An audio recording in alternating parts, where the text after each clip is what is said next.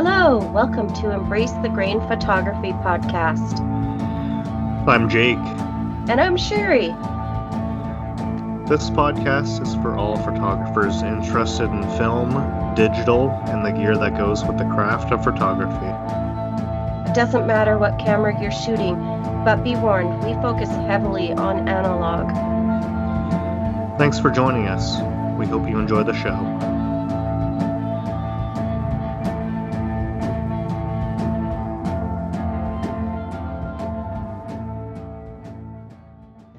Hello, and welcome to episode 74 of Embrace the Grain. Tonight, after a few technical difficulties, we have a special guest with us, John Meadows. Welcome, John. Hey, John. Thank you very much. I'm very happy to be here. Yeah, we're pleased Thanks. you could join in. We saved we saved the last of the classic camera revival guys for last. the best one. Well, I can't disagree with that characterization now, can I? No, no. Of course not. So- Tell us tell us a little bit about yourself, John. Okay, well, uh, I'm a recently retired IT guy, but uh, I don't think you want me to talk about IT tonight. Um, so I've, I've been involved with uh, photography. I started off as a teenager in the mid 1970s. My first camera I bought at a church garage sale. It was a uh, Brownie Hawkeye that I got for uh, a buck and a half in 1975. And even by 1975, it was a pretty retro camera even then. And then I graduated to my father's uh, Voigtlander Vito B, which I still have. It's a great camera. And then let's see, uh, Yashica TL Electro, still have that. Uh, I sort of step away from photography a bit, sort of back and forth. Like I didn't do a whole lot in the 80s but then early 90s i got back into it uh, you know with uh, with children coming along and uh, then i sort of went only digital for a while so i did sort of go over to uh, i'm not going to call it dark side but i just i was on the digital side for a while and then um, i'd say the uh, the latter half or maybe around 2009 2010 i got back into film in a big way um, and so I've been shooting mainly film. And now I'm at a point where I shoot by choice or by economic necessity sometimes about half and half. So half digital and half film. But uh, film will always be number one in my heart. Cool, Okay. cool. So I know I know on this podcast we do talk about film photography a lot, but both Jake and I own digital cameras as well. And the show it is digital friendly. In fact, our last Instagram uh, was a digital shot, and it was a beautiful shot, so it deserved to be shared. Yeah, So- absolutely. It doesn't have to have actual film grain there for us to share it. No, no. I I know you have a great project shot on digital, but we'll get to that in the second segment of the show. Film, it's pretty cool and it's my preference, but sometimes digital it is the better tool. Why do you feel that a photographer should use all the tools available to them? And how do you decide when and where to use which one? Well, I couldn't agree more that a photographer should use whatever tools they have available, be it a film camera, a digital camera, even a smartphone. Like there are people doing amazing work today with smartphones. Um, and if people start arguing over what piece of gear they're using, like that's that's just that's a sideshow. It's a rat hole I don't want to go down.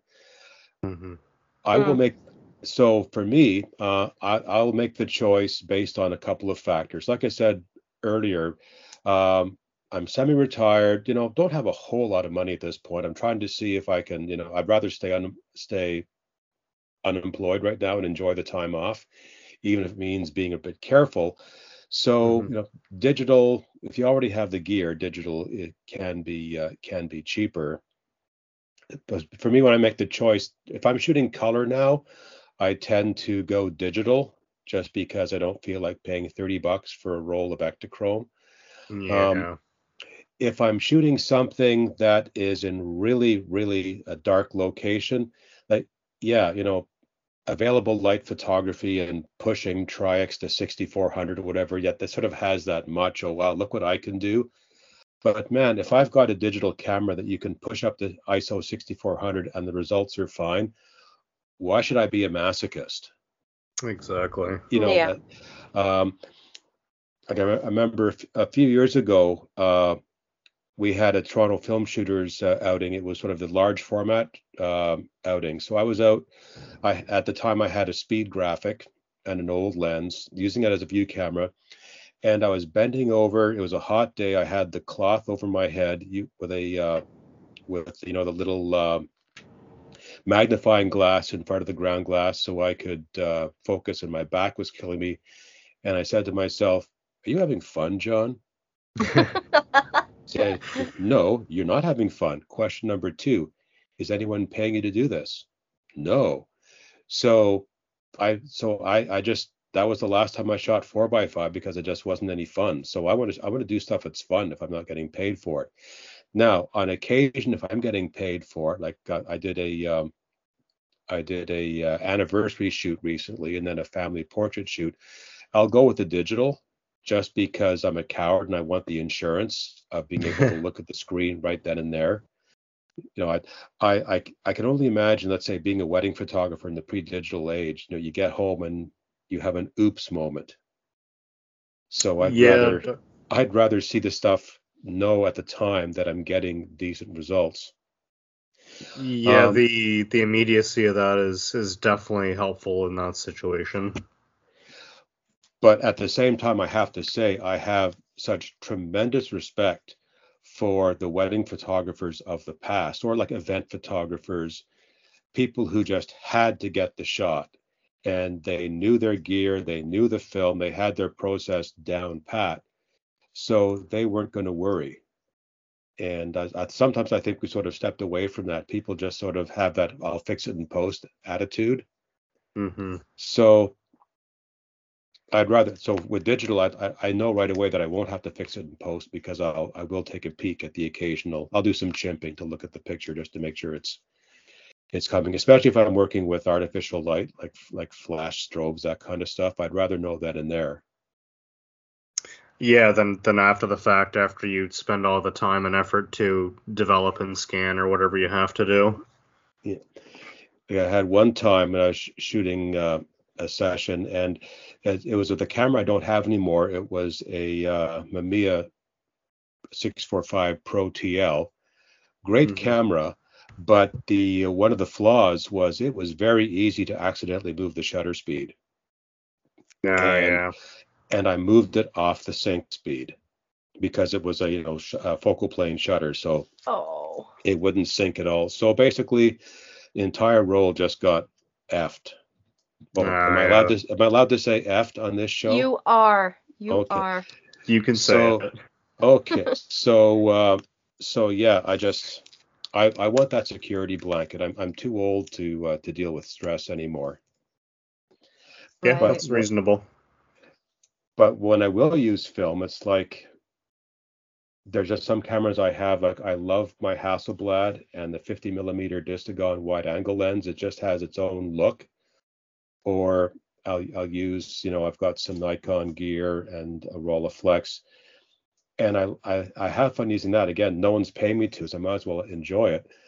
I just like the I like the experience of using those cameras. Like using a Rolleiflex uh, twin lens reflex is nothing like using a modern day DSLR.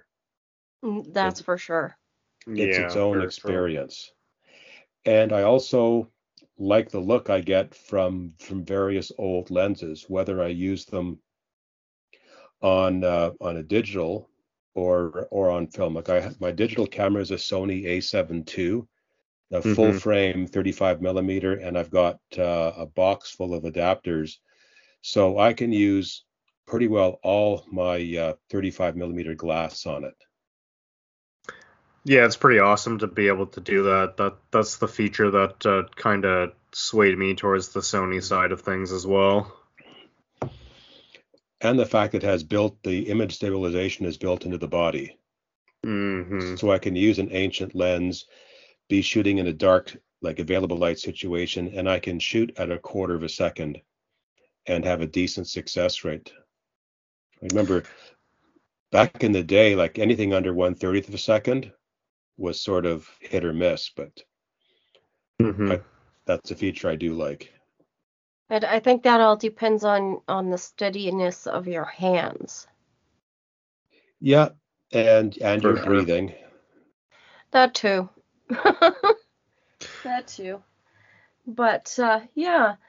So uh, Is there a uh, particular camera or uh, lens that you've been gravitating towards lately, John?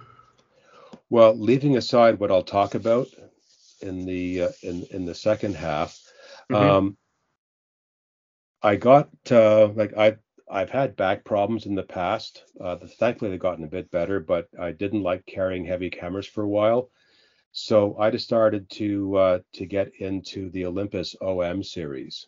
Mm, So I've got an OM1, a couple of OM2s, and an OM4T.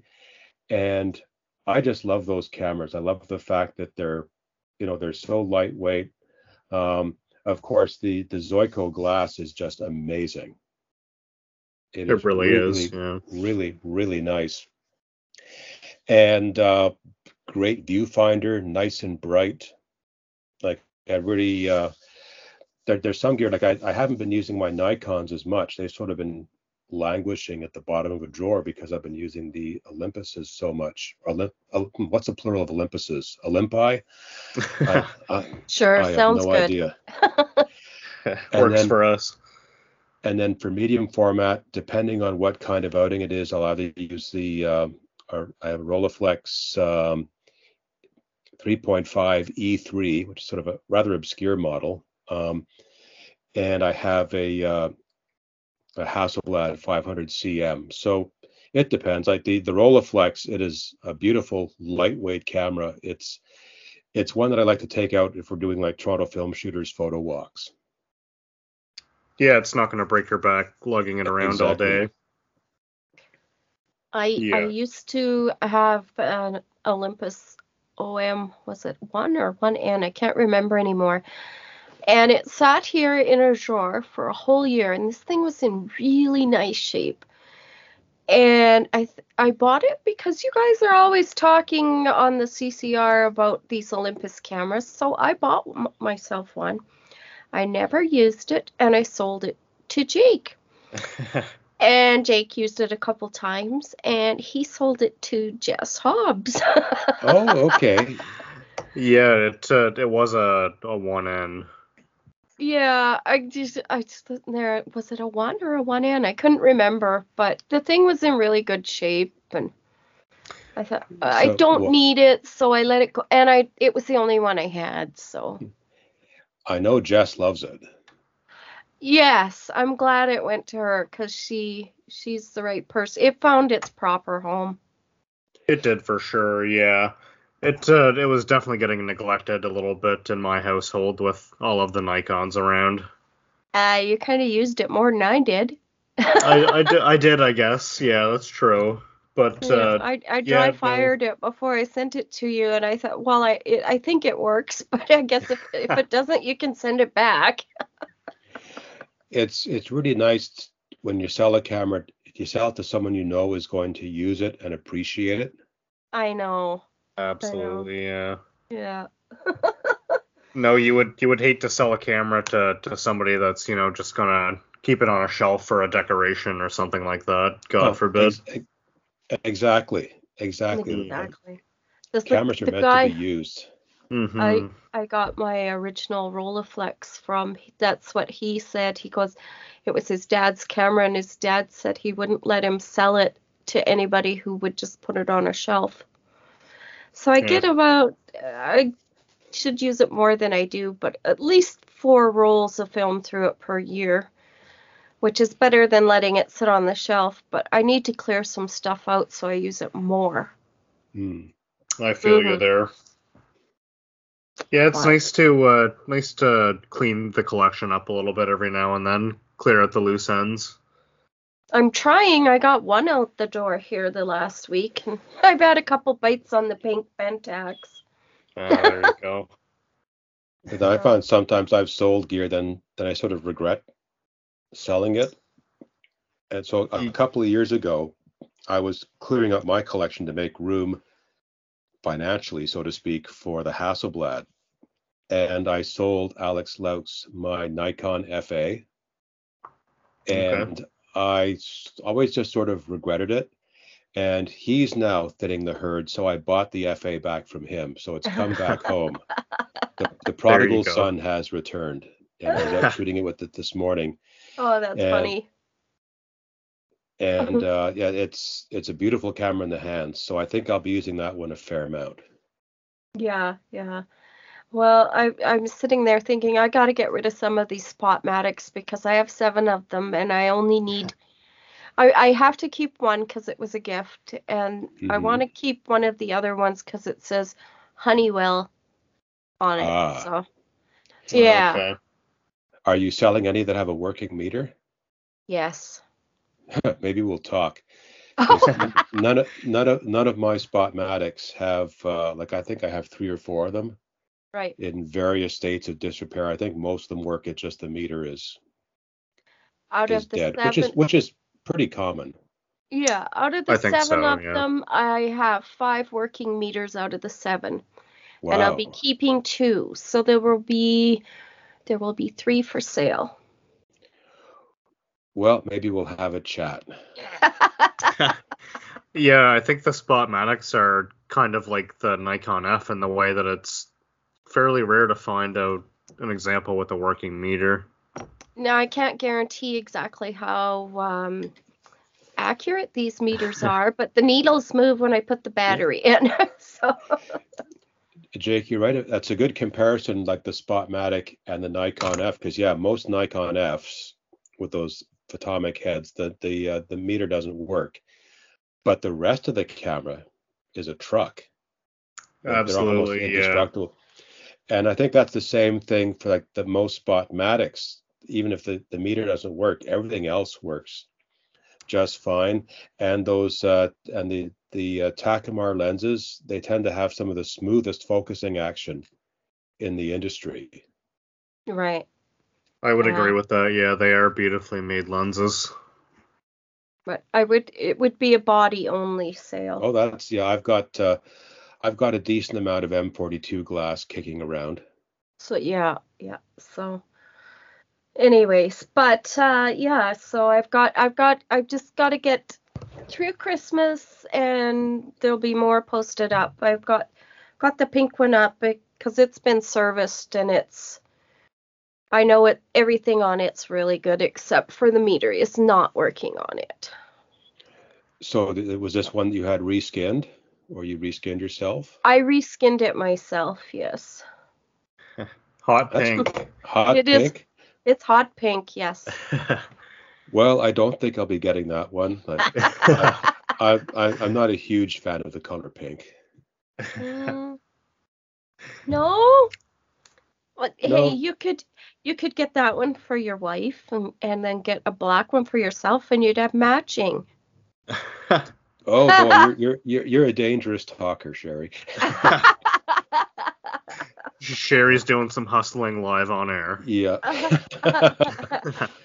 yeah. Uh, but my wife's not really into photography all that much. Like she she'll take pictures on her cell phone, but that's Right. that's about it. It's far like this. Yeah. The cell phone has become the brownie camera of the 21st century. I love my cell phone. It takes amazing pictures. Oh, me too. I've got a uh, an iPhone 11 Pro Max, and I'm I've got the I- smaller version of Yeah. that and I love it. I love the wide angle lens on Yes. it. It's it and and then I have like my my favorite app on the phone uh, for editing is Snapseed. Be- You know what? I don't edit them. oh, I, I like to I like half the time I transfer them into black and white, Hmm. and Yeah. Snapseed uh, Snapseed has an amazing amazing black and white uh, set of functions. I'm and the just, price was right; it's free. Yeah, that's true. Oh, even better. I do have Snapseed, but I just don't use it. If I feel something needs straightened or cropped or Mhm. converted to black and white, I just pop it into the native Mm. thing. Yeah, I, I I have a I have a bit of a fetish for dark skies, like simulating a red filter, hmm Mm. and so Snapseed, you know, click click click, and I'm done. The new the new update on it though, it has all of that stuff in there. In the native, Mm-hmm. oh, I guess I should I should check that out at some point. You just sort of get Huh. used to what you're using. Yeah, it's more than just the four or five presets now. There's you can adjust the contrast. You can Hmm. adjust so much in there. Hang on, I'll just pop it open and tell ya. Click, click, click. Okay, photos. I'll pick pick something here randomly of the maybe of the cat. Edit. Okay, so up at the top there is um, of course there's automatic, there's exposure, you can adjust that. Brilliance, highlights, you can pull them up or down. You pu- pull your shadows up and down. Contrast, brightness, black point. I like that one. hmm Saturation, vibrance, temperature, tint, sharpness, definition, noise reduction, and vignette. Oh, All kinds of options. too. 'Cause Those are all- It does do a lot in the native. That's all in the native one. Well, Mm. I'll have to check it out, especially vignette, because I'm a big fan of adding a little bit of vignette or a lot of vignette, depending on the picture. Yeah, yeah, some pictures really benefit from that. You know, a lot of people make fun of vignette, but some pictures actually scream for it. I, well, I agree. Like, uh, like a, well, and again, I'll talk about vignette a bit later on. But yeah, yeah. Um, so I did uh, mention earlier to John, we're looking forward to him sending us a Christmas a joke. we're having a joke contest. So Jake and I recorded a little bit about that earlier with a few details, and we will play that and take a short break, and we'll be right back. Hey, everybody. Episode 75 is coming up, and that's our next show. And guess what? Christmas is coming too. So we thought we would have a little bit of a celebration and have a little bit of a contest. So, what we were planning on doing is having a Christmas joke contest. Now, we want it to be family friendly. and and we don't want any um, jokes about Polaroids at the North Pole, uh, unless they're tasteful, of course. Uh, but uh, yeah, so send us your best joke. It has to be a call in because we want to hear you tell us the joke, and it has to be in by December 12th. Now, uh, you can email that to us at our email at uh, embrace the grain podcast at gmail.com. But uh, you will be rewarded if you have the best joke. Tell us, Jake, what are they going to win? yeah, we are spreading the holiday cheer by uh, giving the winner three rolls of color film and three rolls of black and white film. Yeah, yeah. So it's like your own little Christmas present for telling a joke and uh, making everybody laugh at either the funniness or who knows, maybe we'll pick the lamest one. Yeah. If Right it's only now- one, it might be the lamest. Exactly. And right now we only have one. We have uh, Mr. Mike Gutterman from the Negative Positives. He's our only entry.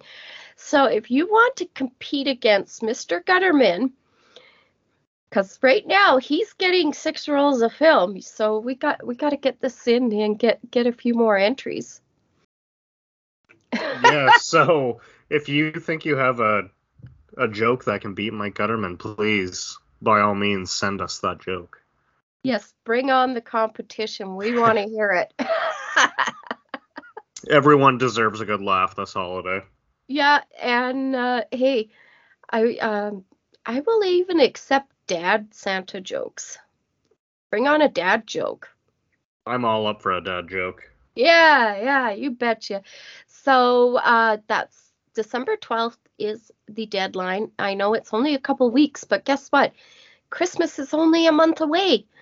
So we better get cracking. and um, I guess anything else to say about it, Jake? I think that's it. Yeah. Yeah. Looking forward to hearing your jokes. Yeah, yeah. All right. Back to the show. Hey guys, who is Santa's favorite singer? Don't know. Hmm? You don't know? No, Jake, you Who know? is it? No. No? Elvis Presley. Oh, Ah. ooh, yes. so yeah, yeah, guys, get get those uh, Christmas jokes in. I, th- I think you guys can be Elvis Presley. I think so. I think so. I certainly hope so. Challenge Hey. accepted. Yeah, I I I can't enter because I'm giving the prize away. So Jake can't enter because he's giving prize away. So that leaves everybody else. All right, we have had a few listener questions. We have two here. Um, they both kind of relate to your Only Cafe series, John. So I'm going to read the first two questions at once. So the first question is from Billy Sanford. Excuse me. I've been enjoying the Only Cafe portrait series. Tell us a little bit more about it. Did it start spontaneously?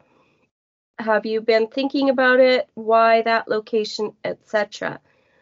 And then Leo Nikishkin also wrote in, I would also love to hear about the Only Cafe series, the hows, whys, and all. For example, how did you arrive at shooting the series on digital, but with a vintage lens versus film, and vintage lens versus digital, and modern lens?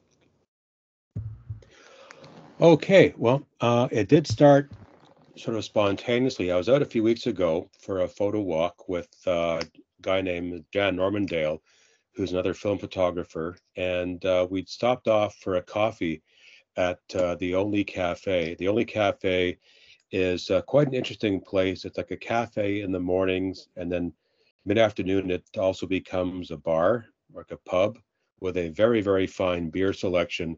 So I always call it one of my spiritual homes because it's dangerous for me any time of the day. And so I was there, and uh, I'll get to the gear in a second. So I said, let's. I thought the light coming in from the window was very nice. I'll take a couple of pictures of uh, of Jan. So I took a couple of pictures, and I didn't think too much about it till I got home, and I took the card out of the camera and imported the, pictures into Lightroom, and I said, wow, this actually looks sort of good and then I tran then I converted it into black and white, and then I was just sort of gobsmacked. Says, wow, I really like the look of this. And the gear I was using, it was uh, my Sony A7 II, which is like a, a full frame 35 millimeter digital camera, and the lens is uh, oh about must be it's almost as old as I am. It's a uh, Russian, like former Soviet Union, uh, Helios 44, not the common 44 2, but uh, the older model. And of course, it's you know 58 millimeter lens f2. Uh, it's basically a copy of the Zeiss Biotar uh, optical formula from the 1930s. And when I bought the lens, like it, it's a bit of an oddball. It, it does not have, it's not an M42 mount. It's actually it has a 39 millimeter screw mount, and you might be thinking, oh, Leica. And nope. Um, if you screw them into Leica, it won't work. Um, what it was was the the early Zenit SLRs had a 39 millimeter lens mount, and those bodies are crap. like I had three of them. They they just kept breaking, and um, so I said, so I'm not going to throw any more money. Like they were cheap, you know. I felt like I was going to a Pez dispenser to get a new body every time one broke. like, you know, like uh, yeah, you know, si- single-use cameras before they were cool, um, and and so then I just sort of had the lens sitting around. I couldn't really do anything with it, and then I did a bit of digging, and I found out that uh, I got an adapter, a uh, 39 millimeter to uh, Canon EF or EOS mount. And I got a couple of the really cheap uh, Canon uh, Rebel film bodies, like at a, at a camera show for mm-hmm. like 20 bucks. This was back when you could still get film cameras for 20 bucks. Um, so it was a few years ago. And they was sort of cool, but I just never really used the lens all that much. But then when I got the digital camera, I said, why not, I might uh, try it. And then I, I, used it a bit, probably still not as much as I would have. But then when I shot this portrait and I just saw how shooting wide open, the, you get that lovely sort of swirly background. I just love the way the lens rendered. And I thought, okay, I have a project here. And so that's that's one aspect of it.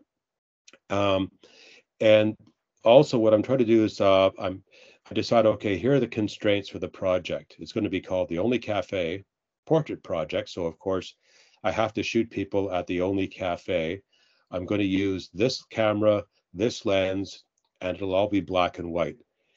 And so that, that's sort of like the the framework or the constraints of the project. And also, like you know, 10 years ago, I shot a lot of models. You know, I you know book people from Model Mayhem, do that kind of thing.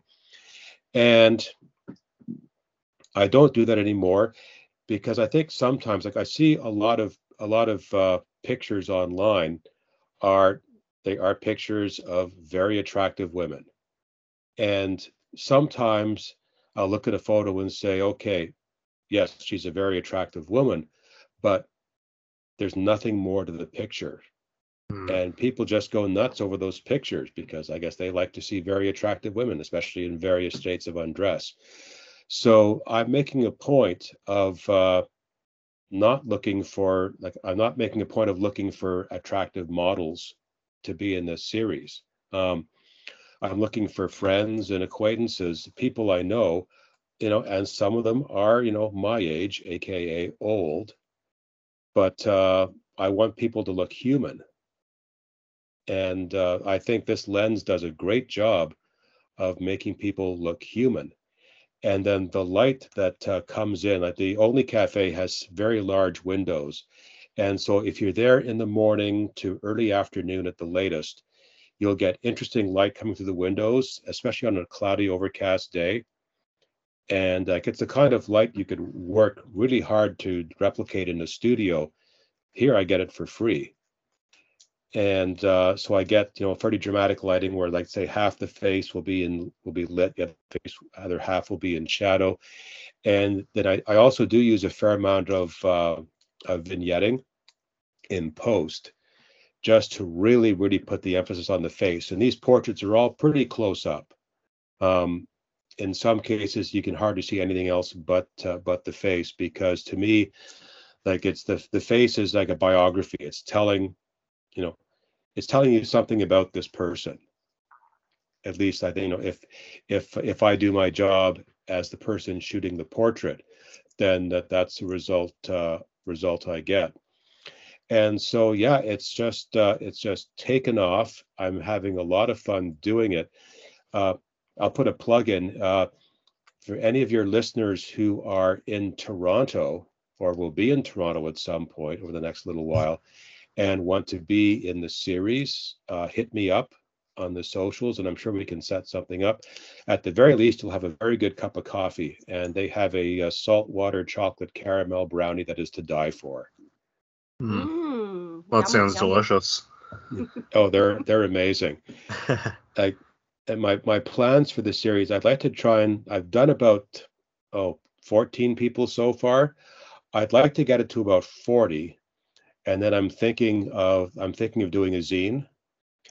And Oh, then neat. what I'll do is I'll print a copy and I'll go I'll go to the only cafe and uh, say here you go, because it's it's totally under the radar. Like I'm like I'm sitting across the person, sitting across at the table from the person. I'm not getting up. There's certainly no flash involved. It's Mhm. basically we're seated having a conversation. I just happen to have a camera. So, so so far I've had no hassles from the staff. They seem pretty cool, but I thought it'd be neat to give them a copy when I'm done. Yeah, I'm sure they'd be very surprised and would quite enjoy it. Now, I think on one of the the questions asking about uh, modern digital lenses, um, it would not like I do when I bought the camera, the Sony. It came with a 28 to 70 kit lens, which Mhm. is an okay lens, but I just haven't like most modern lenses. I find they're they don't have any flaws that make them interesting. They don't have as Yeah. much character, do they? little little too perfect, maybe. Ex- exactly. And I find I have to work really hard to reintroduce some character. Whereas like the lenses like the Helios or something like the older glass I'll use uh, as well. To me, that's that's that gives me more of the same feeling I'd get w- when I'm shooting film. So uh, again, that's why I just love a camera like the Sony A7, where I can just screw on all these uh, all these lenses. In fact, another lens I've been trying recently, I, I borrowed it from another shooter here in town, uh, Jamie Marcellus. We we have a hostage exchange. He has some of my lens baby gear, and I borrowed his lomography uh, lens. Oh, fun. Oh, and oh my God, I love that lens. But they, I, they don't seem to be in production anymore. The only mount that the Lomography has them on their site is in Nikon, I think the Z mount, and I don't shoot Nikon Oh. Z, so No. probably No. just as well because it's a six hundred dollar lens, and it's the kind Yeah. of thing it, it can be very easy to overuse it. So I'll probably just I'll use it a lot, and I'll give it back to him. He says I can borrow it whenever I want. And if I, I, I mentioned that I did an anniversary shoot a few weeks ago, I brought Yeah. that lens along and shot some of the pictures with with the Petzval, and sort of like the keeper, the money shot that the uh, the couple liked, their favorite was a Petzval shot. Nice. Nice. So I have to ask you, do you have any plans of uh, trying out the new Nikon Z stuff? Uh, not really. Like it, it'd be fun to play with, but it wouldn't fill any holes in my gear collection no. that exists. No. Like I've I've I've got the Sony A7. Hopefully it lasts a few years. I can use all that glass on it. So it would be neat to check it out, but and I'm sure there's I, I haven't even read much about it, uh, and I'm sure there's some neat features, but at the end of the day, it's probably stuff I wouldn't use. Yeah, I, I don't think there's really too much that you'd be missing out on sticking with the Sony. Or And I- anything, really. I'm not sure, I guess. And I, I think that's why you know I, some of the camera companies are running into trouble is because they're running out of new features to add that aren't gimmicks. Yeah. Yeah, I And mean, what what else can you stick in a digital camera that they don't already have? And especially if you're selling the pros, like pros tend to be conservative. They Mhm. want gear that just works, and they're not going to upgrade um, unless they really, really want to or have to. Like when the Nikon F, of course, was that iconic photojournalist SLR. When the F2 came out in the early 1970s, there was pushback. and and the funny thing was, you know, about 10 years after that or so, when the when the F3 came out, there was huge pushback because the F3 was electronic. And the same guys who didn't like the F2 were hanging onto their F2s for dear life. I So, yeah, uh, they didn't want to get rid of that mechanical shutter. Exactly. I, I tend What- to feel the same way now for a lot of film. I, I like mechanical cameras. I went I went to, I looked at them, but then I also looked at the price tag and I thought I've got everything in F and that fits 90% of my Nikon film cameras and my digital camera, and I can convert those less um, lenses to something else if and when my Nikon D800 croaks, which Mhm. at the rate I'm shooting it won't be anytime soon. Fingers crossed. Uh, Yeah. yeah, usually every time I go to use it, I gotta charge the battery first for some reason. I'm not sure why. Oh wait, it's because I haven't used it for a while. Can you can you use uh, regular Nikon lenses on the uh, on the Z mount? I don't Yeah. know. Yeah, there there's a there's an F to to Z adapter. Yeah, Yeah. but still, you know, I hate to invest in a whole different system where you have to muck around with different stuff. I thought, well, just stick with what I got and That's that's reasonable. If you you're happy with the results, that's that's the metric. Are you happy with the results? Yes, because I've got the f6 and I've got the D800, and they take all the same lenses. Mm-hmm. So Yeah. what, you know, why? I also have a, a Sony A mount camera because every Minolta Maxxum I ever bought croaked. So hmm I got ticked off because I had a lot of really nice lenses and no camera. Well, that Rokkor glass is nice. I know. I've got two big beer cans and the little beer can, and I've got a macro and a 50 and a whole box full of stuff, and it's really nice stuff. And I had no camera that, like every every one of them, just croak.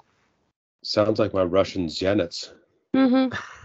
I'm not meant to have one, so I went and bought a Sony. And they just snap right on there, and it works great. And they take beautiful pictures. Yeah, they would. The the Rokkor, the Minolta glass was always really really good. Yeah, yeah, and even even the autofocus isn't that bad on it. So, but anyway, we should get back to our questions. We have one from Bob St. Cyr. Why is film photography significant, if so, to you? Okay, I I might repeat some of what I mentioned before, but for me, full photography um, is about experience. First of all, like I love using like the old Nikon gear. Uh, I love using the Rolleiflex. It's just the experience is something I don't get with digital. And it's funny. At one point, I did have an F5. I ended up selling it because I did. I just didn't bond to it. It didn't feel filmy. It it felt like a digital camera that happened to use film. So I like I like the the older gear, uh, and and also again I like the the character of uh, of some of the older glass. Like we talked about the uh, the Helios 44, Mm-hmm. and they're like other other lenses that just have that really nice character. They that the individuality. They have personality, and a lot of uh, a lot of digital work uh, or digital lenses I find tend not to have very much in the way of uh, of personality. Um, there have been people arguing online: does does film photography slow you down or force you to slow down? Yada yada. I guess for some formats, like if you're shooting four by five, yeah, uh, you don't shoot a lot of NHL hockey in four by five. You know, it's uh, you're, you're Not these to uh, days. not these days no to, to Uh, slow down i but i i think because i started off as a film photographer because back in the 70s that's all there was and i like to think that a lot of my film habits have made their way into my digital habits like i don't like going out and coming back with 2000 images on a card just because the card will hold 2000 images I know that's terrible. like if, if I were to start out a kid or someone on a uh, if who wanted to seriously learn photography on digital, they should make a special learning SD card that holds 12 images. Here you are, kid. Go out with a go out with your air quotes roll of 12 and learn that discipline of not wasting all your shots. You know, I really, really miss those 12 exposure uh, rolls of film. I really do. Yeah, that's that's the benefit of bulk rolling, I guess. Yeah. It, mhm. Just for the simple reason to go out and test something. You've got Yeah. 12 shots, you're done. If you're lucky, you can get a 24 roll now, and most of them are 36, and it's a pain in the butt. Yeah, you end up with uh, half finished rolls in the camera, and if it's a camera that doesn't have a light meter, you forget what's in the camera. That's what painter's tape is for. uh, yeah, I should. I need to be a bit more disciplined that way.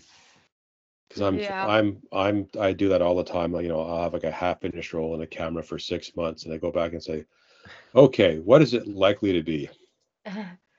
I see. Yeah. I've got. I've got in the R3. I loaded it up, and I didn't write down exactly what I put in there, and I'm going, "What's in there? It's been two months, and I'm only halfway through, and please be what I got on the ISO dial." Yeah, well, I thought I was shooting uh, Delta 3200, and it's uh, Ektachrome slide film. Oops. Well, it yeah, won't be that that. would, that be that's for sure. it happens. It happens. Yeah, uh, that was that was like me this morning. I went out uh, went out for a walk and I thought I had FP4 loaded, but it turns out it was double X. So I guess I guess I'm doing a one stop push. Yeah. yeah. Could be could be a lot worse though. Yes. So, um, Jake, do you want to take the last question? Yeah. So our uh, our last question is a is a second question from uh, from Leo, and uh, he says, uh, name a camera or a camera slash lens combo that you didn't enjoy using but love the results from. Uh, okay. Um, I don't have. No, I have to think, think about this one. So, one that I did. Um, sometimes the, the Hasselblad's not always the most uh, um, ergonomic camera to use. Hmm, Okay, actually, I've got it. I've, I've actually. I'm going to back up and use a different example. Sure. Um, I used to have a, um, I had a speed graphic four by five, and I had a 19th century brass lens, and I would use that to uh, to do portraits. I think I got three good portraits, but like when I got it, when I got them, it was really really good, but the process was just utterly painful. It was because if you ever had to focus uh, on a ground glass under a uh, under a blanket on a four by five. Of course, it's upside down, backwards, tends not to be very bright, and you're using a loupe just to try and pick out something. And this was a very very soft lens to begin with, so Right. you know I'd get a lot of out of focus shots. There were there were two or three shots that were absolutely magical. My hit rate just wasn't good enough. So this is the camera that I just sold, saying, you know, uh, I've not, it's not working for me. Uh, it needs someone who's better at four by five, and I sold it to someone in the, in the Toronto community who does a lot of work on paper negative with old lenses. So it was a case of gear going to someone who will make better use of it than I could. But man, when that lens worked, wow. yeah, that was an old Petzval. You said. Yeah, from about 1860, 1870.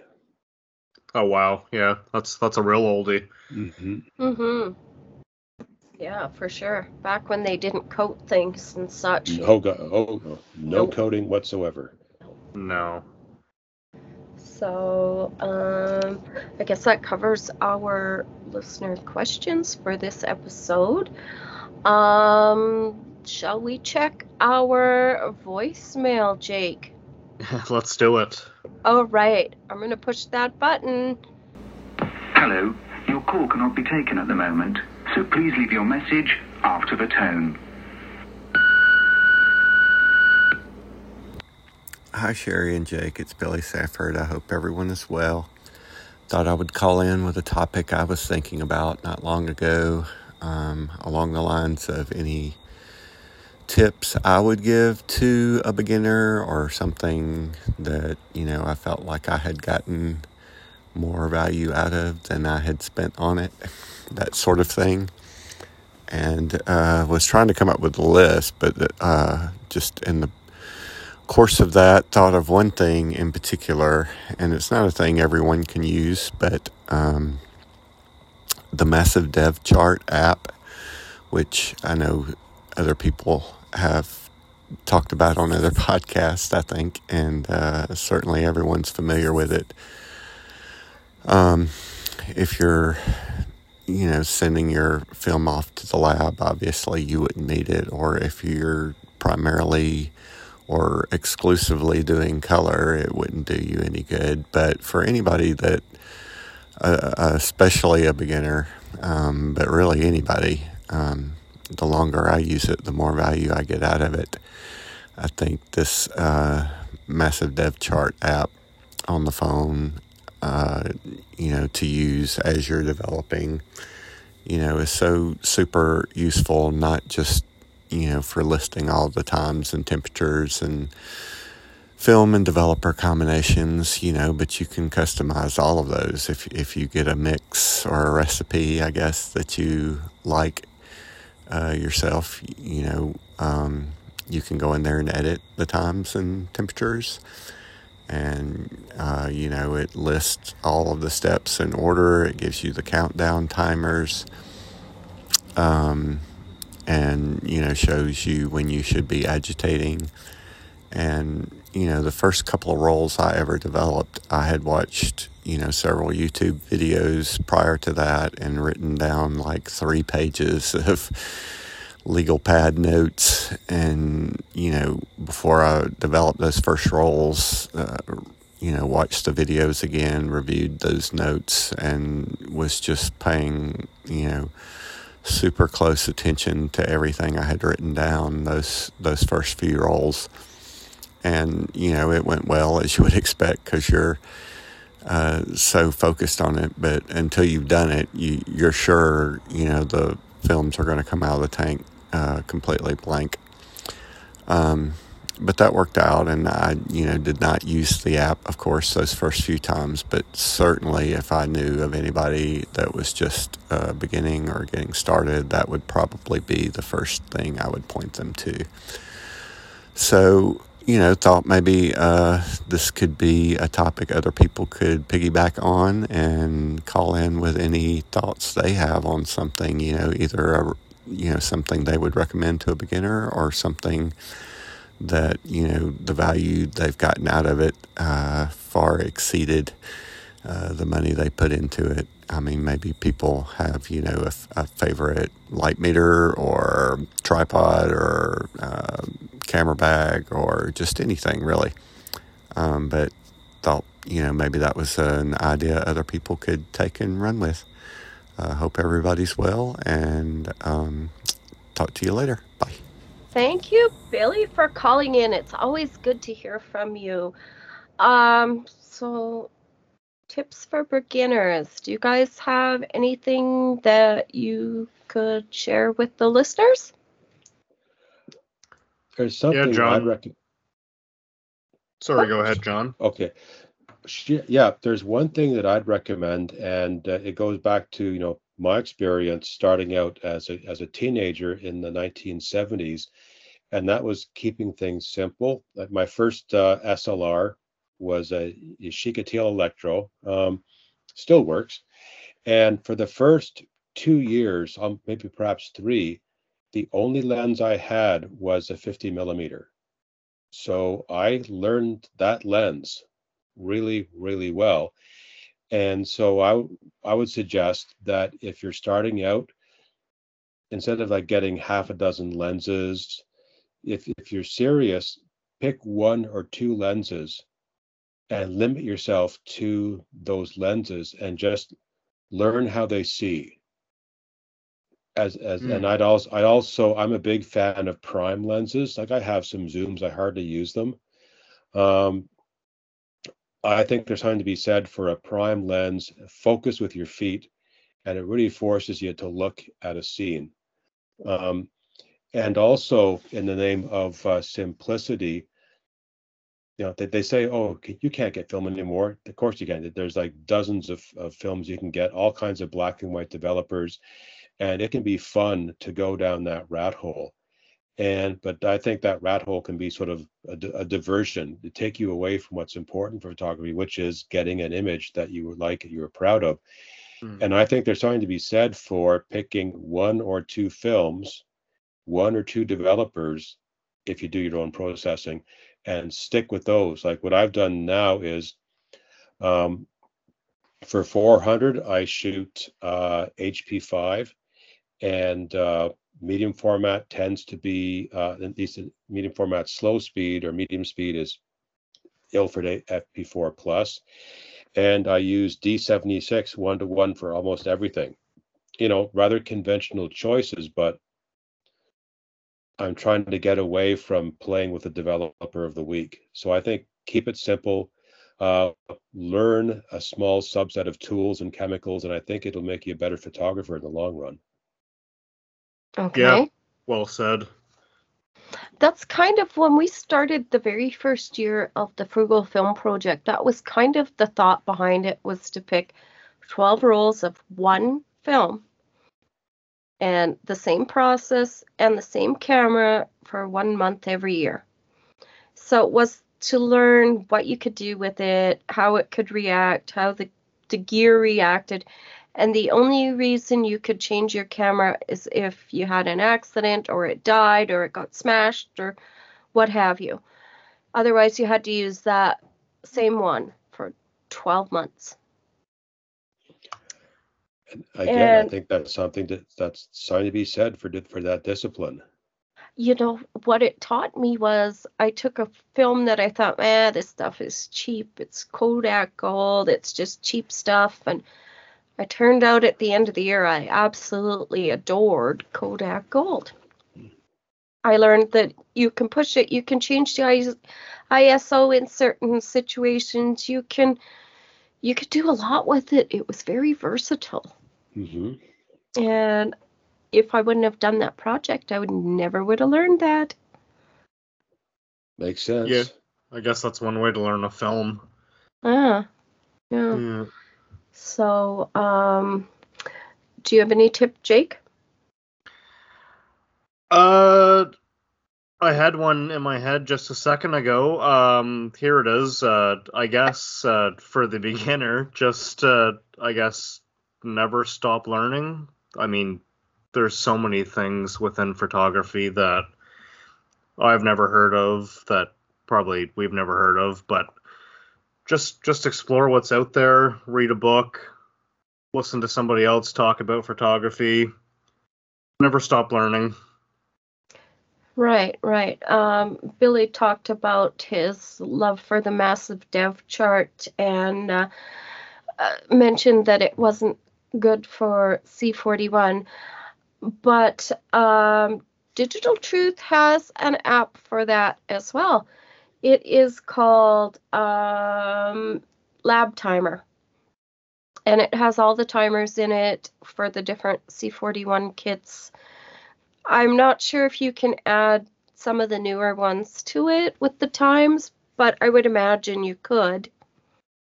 I know I use it. I use it all the time just for the sake of it's really handy to have that timer there. Yeah, nice and simple. I've used that app as well. Yeah, yeah. So that was one thing that I have both the Massive Dev and the uh, Lab Timer app. Um, the uh, the massive dev is free, right? I think it's the the lab Yeah. timer that you have to pay for. I actually bought the paid version of both of them You bought the paid version of both. Okay. because I if you can figured, you access- know, You can yeah, access the times for free on Massive Dev. That's what I do. yeah. I Right. thought if this is something that I'm really going to get into and need to learn, I figured I could spend a couple bucks to buy it. You yeah. know, a, why not? It's a it's a very useful tool for sure. a book a book would cost more money, to be honest. Yeah. No, you're probably right about that. But uh, uh, also, uh, Billy asks, what is something that you've gotten more value from than what you have put in? Well, my answer for that one is 100% it is the film community. Every time that I have a question or I don't know the answer to something or I'm still learning, I, I can always um, find a couple places or a couple people to find to ask, and they'll help me along. It's uh, it, it's never been a better time to be a film shooter. For that reason, all those resources online, Mm-hmm. Absolutely. like Yeah. back, you know, back in the day when I was young, all we all we had were you know, books, magazines, and word of mouth. And you had to walk uphill both ways to school. In, bare, barefoot, barefoot in a snowstorm. Yes. And there What a horrible 150 of us living in a existence. sh- yeah, there were 150 of us living in a shoebox in the middle of the road, but I we were happy. I remember my dad telling me he had to do that. And one day he said said it in front of his mom and she looked at him and she said to him, That's not true. You just walked out to the school bus.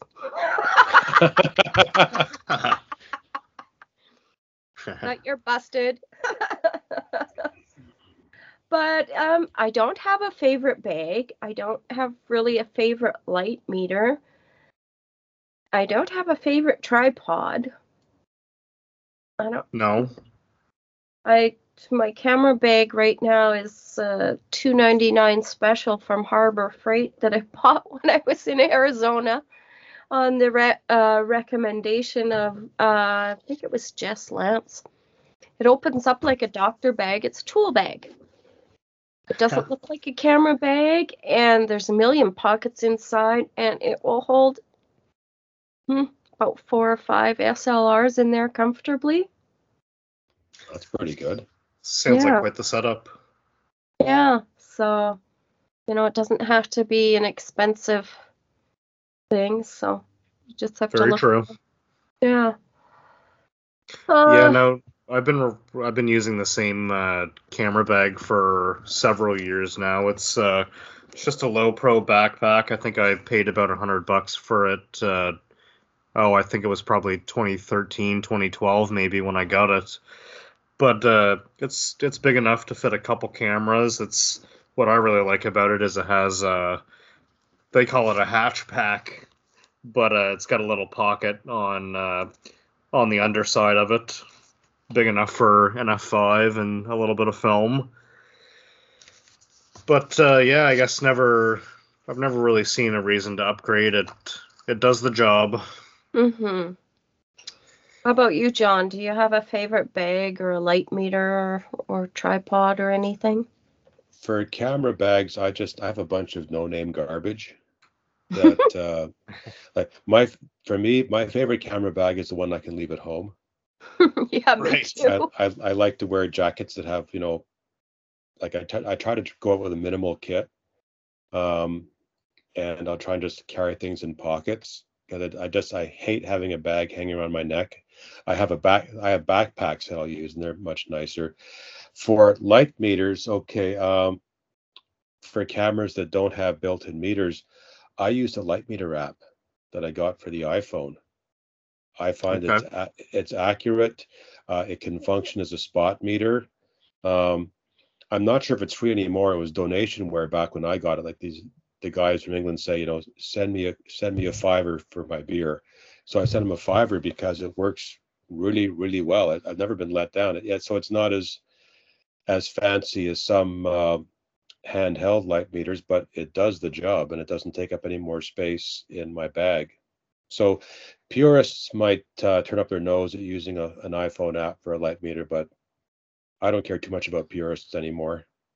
You know what? I think that is a really good option, especially for a beginner, is to start, you know, with the the phone app. Mm-hmm. Yeah, there, there's no reason for a beginner to go out and spend big money on a handheld light meter. You know, the first the first actual film course I signed up for, they insisted we go and buy a light meter, and I thought, well, I don't even know if I really want to continue with this, so I just used one of the apps on the phone for a while. And then I did go and buy a light meter, and I hardly ever use it. Yeah, something Yeah. he said, is- especially if you're a beginner, you know, to go back to the, the beginner question is, uh, you know, get a mechanical camera that perhaps maybe the light meter doesn't work anymore. Everything else does. You get them for a bit cheaper, like a Nikon F or a uh, or Spotmatic, and get one of the uh, the apps. And that's not a bad way at all to learn photography. No, Definitely No. not. No. lots of fun to be had there. Mhm. Exactly. Yeah, no, And- it's a it's a great way to teach yourself the exposure triangle when I guess you're relying on one tool. You know, and and especially, you know, a lot of those old uh, mechanical ones with no light meter, just Sunny 16 it. Yep. You know, do a little bit of math and tape tape that to the back of your camera where the setting would be when it's cloudy, like f8, and and you have that always. Then of course there's winter in Toronto. Sunny 16 sort of was how about how about deadly overcast F2? That's that's the rule we use. Yeah, we, we get it's- those skies out here too. Those uh, those wet concrete skies. You Oh mean yeah, yeah. sunny Bill, sunny 5? like, Bill Smith and I have this running gag. We try and come up with with multiple uh, descriptions of overcast skies in Toronto in the winter. Like we have distressed pewter, uh, water used to wash an ashtray. Because yeah, if you like the sunshine, Toronto is not the pla- not the place to be right now. no, all of that uh, lake effect snow too. Yep. Yeah. Although thankfully Toronto's on the north side of the lake, so we don't get it. You Like don't get Buffalo. Okay. Yeah, Buffalo, they get hammered. They'll get a yard of snow. We'll get a few flakes. Yeah, lucky you guys, I guess. Yeah, I don't know if you guys looked at my Facebook story this morning, and I looked at that and I thought, I remember that day extremely well because in order to start the car, I had to go shovel it out, and it took me half an hour to shovel it enough to get the door open. and then my husband went along with the tractor, and I was standing there guiding him so that he could plow this drift like within a couple inches of the car. wow. and it, we got it out, but it was like, oh, it was a lot of work. And I said, that day really sucked. I'll never forget that. Doesn't sound like too much fun. No, it really just hammered down and then it blew right around the vehicles. Like even the truck didn't, we couldn't get any of them really out. Now, do you have to use like a battery heater and a block heater? Oh, yeah. I remember those in the Saskatchewan. I wasn't, I wasn't driving. I remember my father would have, you know, if you didn't have your block heater and your battery heater, when it was like, you know, minus 40, your car wasn't going to start. End of discussion. You don't really Yeah. need the battery heater so much anymore. So I took that out and put that on the propane tank so that doesn't freeze. but uh, yeah, with the block heaters now, they make them so they're no good unless it's minus 18. They don't kick in. Well, you get a wind chill. If it's minus 17 and the wind chill's out there, your block heater isn't really working. No. I also remember how rough the ride would be. Those old bi- back in the pre-radial days, the old bias ply tires that would freeze. Especially if you got a 10 ply. Yeah, and and so you basically be you'd be you'd be on ovals for a few blocks until the tires keep going bouncing up and down, up and down. Ah, we were happier back then. That's what I said to the kids when they were learning to drive. I says, well, the first thing you're going to learn to drive is a two-wheel drive, rear-wheel drive vehicle. Then I'm not going to worry about you. but anyway, so. Be happy you have a synchromesh. uh, those ones didn't have that. I gave him a little clunker to practice on. But uh, so anyway, yeah, I guess guess that's that. Um, we had uh, one Ko-fi donation this week. Thank you to Chris Nagel for your generous donation. Thanks, Your Chris. support, your support is very much appreciated. Make sure you check out Chris's work on Instagram at Soggy Rock Photo. And to support the show, you can find us at Ko-Fi backslash Embrace the Grain podcast. Uh, Cool. Yeah, so I guess that probably is going to wrap up the show for tonight. Um, let's get those socials out there. So where to find me? Yeah, where can we find you, John? Okay, on Instagram, I am John G Meadows. On I I do have a uh, I do have a a, uh, a blog which I'm a few weeks behind on uh, johnmeadowsphotography.com. Uh, you can also find me on Facebook as John Meadows.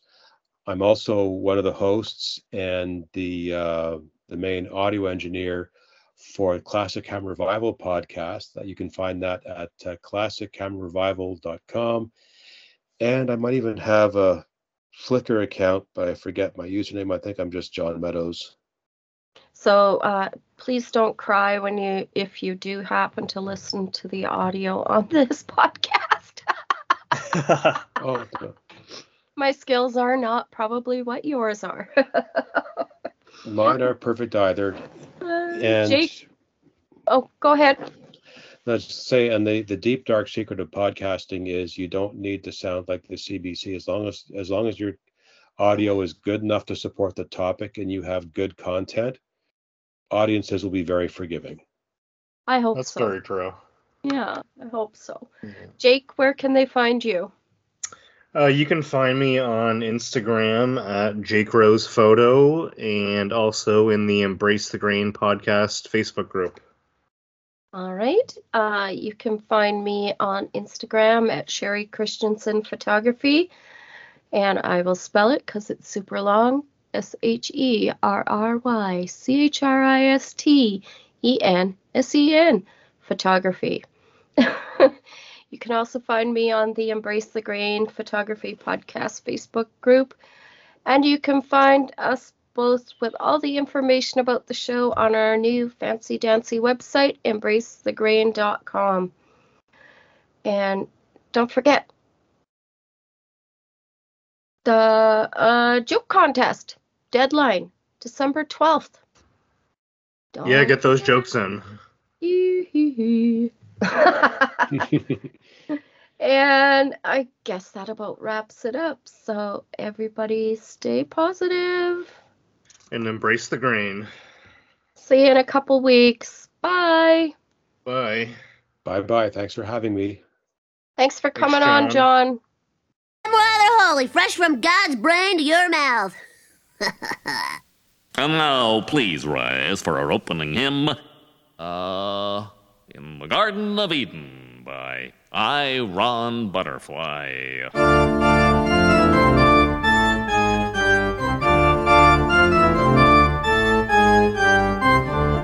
Garden of Eden, honey,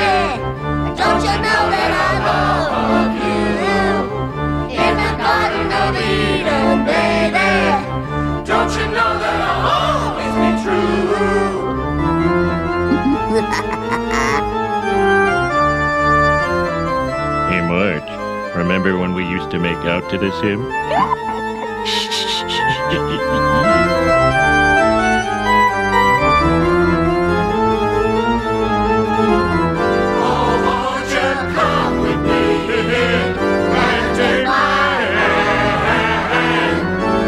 Wait a minute, this sounds like rock and or roll.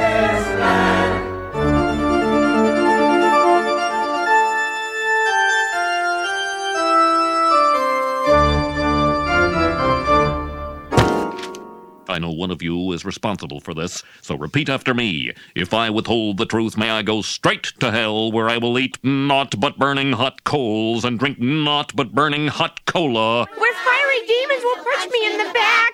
Where my soul will be chopped into confetti and strewn upon a parade of murderers and single mothers. Where my tongue will be torn out by ravenous birds.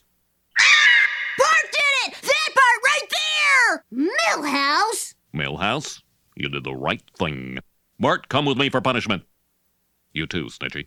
I want you to clean every one of these organ pipes that you have befouled with your popular music.